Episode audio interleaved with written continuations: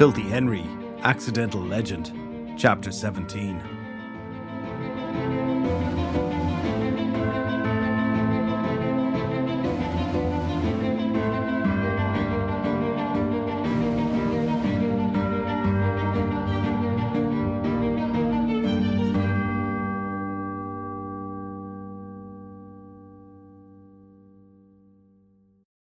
Noel handed over his toenail clippings to the crone and watched with disgust as she tipped them into the bubbling contents of the cauldron. As the last one slipped into the green goop and disappeared from sight, a disturbing thought crossed his mind. The entire time they had been staying in the hovel, he had never once seen the cauldron emptied. Not once. Um, is that the stuff you've been feeding us at breakfast? Do you even wash it out between concoctions? Why would I wash the cauldron out? Lauren said, stirring the goop with the large wooden spoon. Well, to change the stuff inside. The crone stared into the bubbling liquid thoughtfully. Why? You've never complained about it before. When I hadn't seen what your secret ingredient was before, Noel said. He grimaced and felt a little bile rise in his throat. You told us it was porridge. It'll put hairs on your chest, she said. But what happens to the hairs afterwards? How many clippings are in that? How long has this cauldron had the same goop in it? Lauren looked at him, a mischievous twinkle in her eye, and smiled. Well, you probably don't want to know that. Did you know that she's been feeding us that gunk? Noel asked Maeve as she came out from her bedroom. I mean, it's hardly worthy of a queen, let alone me. I haven't been eating it, the queen said. Trug has been getting me food each morning and bringing it back. Trug trudged into the hovel and went over to his spot, dropping onto the tree stump. They all turned and looked at him, then looked back at the bubbling cauldron. I'm not eating that stuff any more, Noel said. I mean it. Maeve glared at him. She took a single step towards the short man, a move which sent a shiver down Noel's spine. You will do whatever the hell I tell you to do. Eat whatever the hell I tell you to. Until I get that bull, you do everything in your miserable life to help. Understood? Noel considered his options. They were definitely limited to single digits, and most likely a number lower than two. In fact, if it had been greater than zero, he would have been surprised. He thought about how many meals there were between now and the big battle with the champion. If he was smart, a few sneaky trips to the village with Trug for a burger could be managed around mealtime, avoiding the need completely to eat what was undoubtedly ancient nail clipping soup. Understood, Noel replied.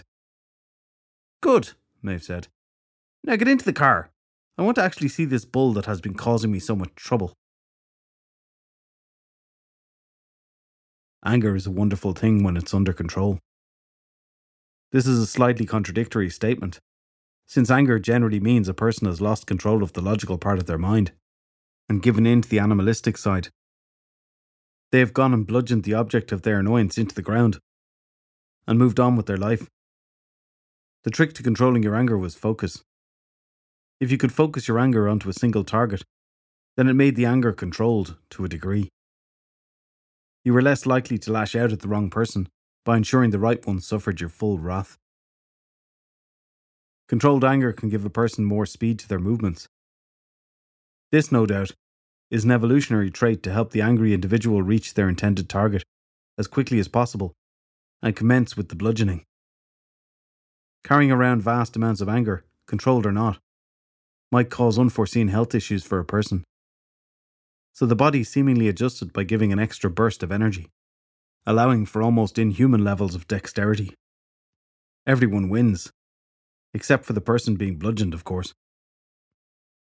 Shelley had her anger tightly focused as she ran through the woods. Trees were dodged with ease. Small woodland creatures fled for their lives rather than be trampled underfoot. The odd bush was ran through rather than around, without causing any slowdown in pace while the intended victim of Shelley's anger carried on ahead, totally oblivious to the impending doom that stalked him. She would not have had it any other way. The element of surprise made her anger seem all the more enjoyable. When Filthy Henry stopped running, the back of his head was going to get the biggest punch of his half breed life. The fairy detective ran into a clearing and came to a sudden stop, staring around the area. Shelley brought her right fist up and prepared to slam it into the back of his ginger head. As she jumped over a fallen log and entered the clearing, her anger suddenly vanished at the sight she beheld. It was like a bomb had gone off, a very precise and strange bomb. Clumps of grass and dirt had been thrown up into the air, with abandon and landed wherever the explosion had sent them. A deep, long furrow in the ground looked like a hyperactive mole had gone to town, without a care in the world. Leaves were fluttering about in the air, presumably belonging to the numerous trees that had been reduced to wood chippings. A lone sapling stood, untouched, in the centre of the clearing, adding a very surreal element to the scene of destruction. Shelley switched to her fairy vision on instinct, and was surprised to see even more madness in the magical spectrum Little white fires burned, some dying out as she watched, around the edges of the furrow. There was a slight pulsing glow on certain parts of the destroyed trees. Leftover magic from whatever had attacked the area. A few of the leaves were floating upwards instead of down to the ground, trails of magical smoke drifting from them. Beside her, Filthy Henry had his fairy vision on as well, the telltale blue glow around his eyes giving it away. Shelley knew that her fairy vision was less powerful than the fairy detective's, and wondered what else he was able to see. Without saying a word, he walked over to some glowing wood fragments and picked one up. This was something bloody powerful, he said, pocketing the piece and looking around at the devastation. Really powerful. Despite wanting to give him her fully justified punch to the head, Shelley let curiosity take her mental driving seat temporarily what could have caused it? Filthy Henry shrugged his shoulders. I've no idea. Something tapping into magic it had no right to. Whatever it was came from a place of pure emotion. The dark ones, like anger or rage. Powerful emotions that burn in the pit of your stomach. Not like pure joy or happiness. Those would never cause this. This was the sort of magic I've never seen before. Shelley couldn't help herself. But you've used magic from the dark emotions before, right? Filthy Henry gave her a sideways look. He started to scratch at his right wrist. Sure, you know that. I took down Stoker when it looked like he'd killed you. Even now, Shelley was impressed that the fairy detective was keeping the lie going. Maybe in his head, if they never spoke about it, talked about how Shelley had actually in fact been killed, then it would just stop being a topic of conversation for them to have. The fairy detective examined the furrow in the earth. It ended suddenly beside the sapling. There was no damage beyond the deep impact site. Filthy Henry started to slowly walk back along the upturned earth until he reached the other end of the furrow. Shelley came over and examined the area with him. Instead of a deep hole in the ground, the start of the furrow had a little gradient, a gentle slope that went down into the dirt. So it started here? Shelley asked. Filthy Henry shook his head. No, I don't think so. It started up there, at the point of impact by the sapling. Then was dragged back along the ground up to here. The energy, whatever it was, must have been building up in force and pressure the more compact it got. Meaning? Meaning? The fairy detective paused, closing his eyes and causing the blue glow around them to intensify that when it got to here, the source of the power was launched upwards, like a rocket. See, there. The branches in the upper boughs of those trees have been snapped as if something smashed into them. Plus, there are tiny bits of magic in the air, floating between the trees. He looked behind them, back into the trees. With deliberate steps, Filthy Henry backtracked out of the area and walked beneath them, following something in the air that only he could see. After a couple of minutes, he stopped at the foot of a large oak tree and looked up. Shelley joined him, staring upwards with great interest. There, nestled amongst the leaves and branches, lay an unconscious Cathal. He was on a large branch with some smaller ones acting as a net around his arms and legs. Beside him, the silver hurley stick hung, tangled in a collection of tiny branches and leaves. Well, that's good, Shelley said. Looks like he got the weapon working. Problem solved. Filthy Henry frowned, tucked his hands into his trench coat pockets, and continued staring up at Cathal. No, he said. He didn't get it working. Something's wrong here. It's like he managed to make the stick short circuit. Well, how could you tell he didn't get it to do exactly what it meant to? He can just do that on the day and stop anybody from winning in combat against him, right? It's a magic hurley stick after all. At least he managed to make it do some magic. The fairy detective was slowly shaking his head from side to side. Then he shrugged. I think I might have made a little boo boo here, he said, reaching over and scratching at his right wrist again, a little more intensely this time. Well, like what? We found the champion, we gave him the weapon, did our best to train him. He unlocked the magical item, and now can save the day. What boo boo?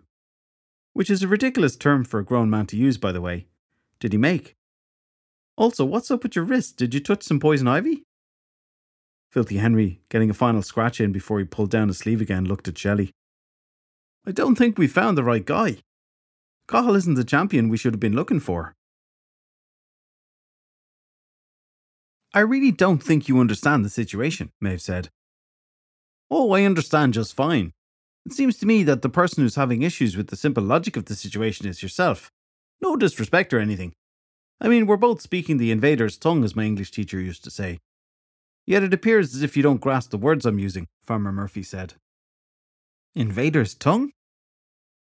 Noel leaned in close to Maeve's left ear. It's sort of a joke, he said, since everyone in modern Ireland now speaks English. Remember, you're not speaking the same language as back in the old days. Maeve could feel a headache forming, right in the middle of her forehead. To her, males just came in varying degrees of annoying stupidity. Not a single one spoke sense or could be reasoned with. Most didn't even know their place in the world. Unless their place in the world was to infuriate their betters. For the last half an hour, they had been trying to reason with Farmer Murphy about giving up the bull, which rightfully belonged to Ireland's one true queen. Yet all the man seemed to care about was fame and fortune, neither of which he would have once Maeve brought the two bulls together. Maeve was no stranger to using her natural beauty and charm to get what she wanted from most people especially men. While she had no intentions of giving this man the opportunity to enjoy her body, Maeve figured giving him the wrong idea would at least have him lower his guard, leaving him wide open for a quick stabbing that removed him as an obstacle and prevented anybody else getting in her way. She looked at him as he leaned over the old rusty gate, chewing on a stalk of straw and grinning moronically at her. No, a word, Maeve said, walking back down the lane towards the car. The short man followed her, stepping quickly to match her pace. When they were no longer within earshot of Farmer Murphy, Maeve held out her right hand. Give me your knife, the Queen said, moving so that she obscured Noel from the farmer's sight. Noel did as instructed, a trait that Maeve greatly appreciated in men in her employment. If only Noel did not complain as much about everything else he was asked to do, the short man could have been used as an example of the perfect servant. What's the plan exactly, my queen? Maeve tucked the knife into her back jeans pocket, adjusting her top so that the material hung down and hid the blade from sight. She turned around and looked at the farmer, who was now resting with his back against the gate and staring into the field. Nothing that a queen should have to do, but something that will show the magical world I play by my own rules. She walked slowly back towards the gate, gesturing for Noel to remain where he stood. With each step, Maeve made sure to put as much allure into her movements as possible. It had been nearly ten years since the day Ailill had come into her father's fort to talk about crop trading. Ten years since a young woman had had to move in this exact hypnotic manner in order to catch a man's attention. Yet it was like riding a horse. Once you'd mastered it, you could always go back and do it again. As Maeve came closer to the gate, Farmer Murphy looked over at her, the straw dropping from his mouth. She smiled coyly at the farmer. When the gate was closer, the Queen reached out, running her fingers along the top bar until they bumped into Farmer Murphy's elbow. Then slowly, she started to bring the tips up and down his exposed forearm. I'm sure, Maeve said, in as dreamy a tone as she knew how, that if you really thought about it, there might be something I could do to change your mind. Farmer Murphy, quickly licked his lips and swallowed. His eyes had taken on that glazed look of desire Maeve had seen a thousand times before. This was proving to be too easy. Why she had even bothered getting Noel and Trug back was a mystery. All it would have taken was a personal visit, and Ireland would have had its rightful ruler days ago. The rules be damned. So, hypothetically speaking, Farmer Murphy stammered, how long would you need the bull for? Maeve continued to run her fingers lightly up his arm until they went under the rolled up sleeve of his shirt. Oh, just for a few hours. A day at the most. Then you'd have him right back. And I'd make sure you were fully reimbursed. The smile that came to the farmer's lips may as well have been a noose tightening around his neck. Maeve grinned as he unlocked the gate and opened it just wide enough for her to slip into the field.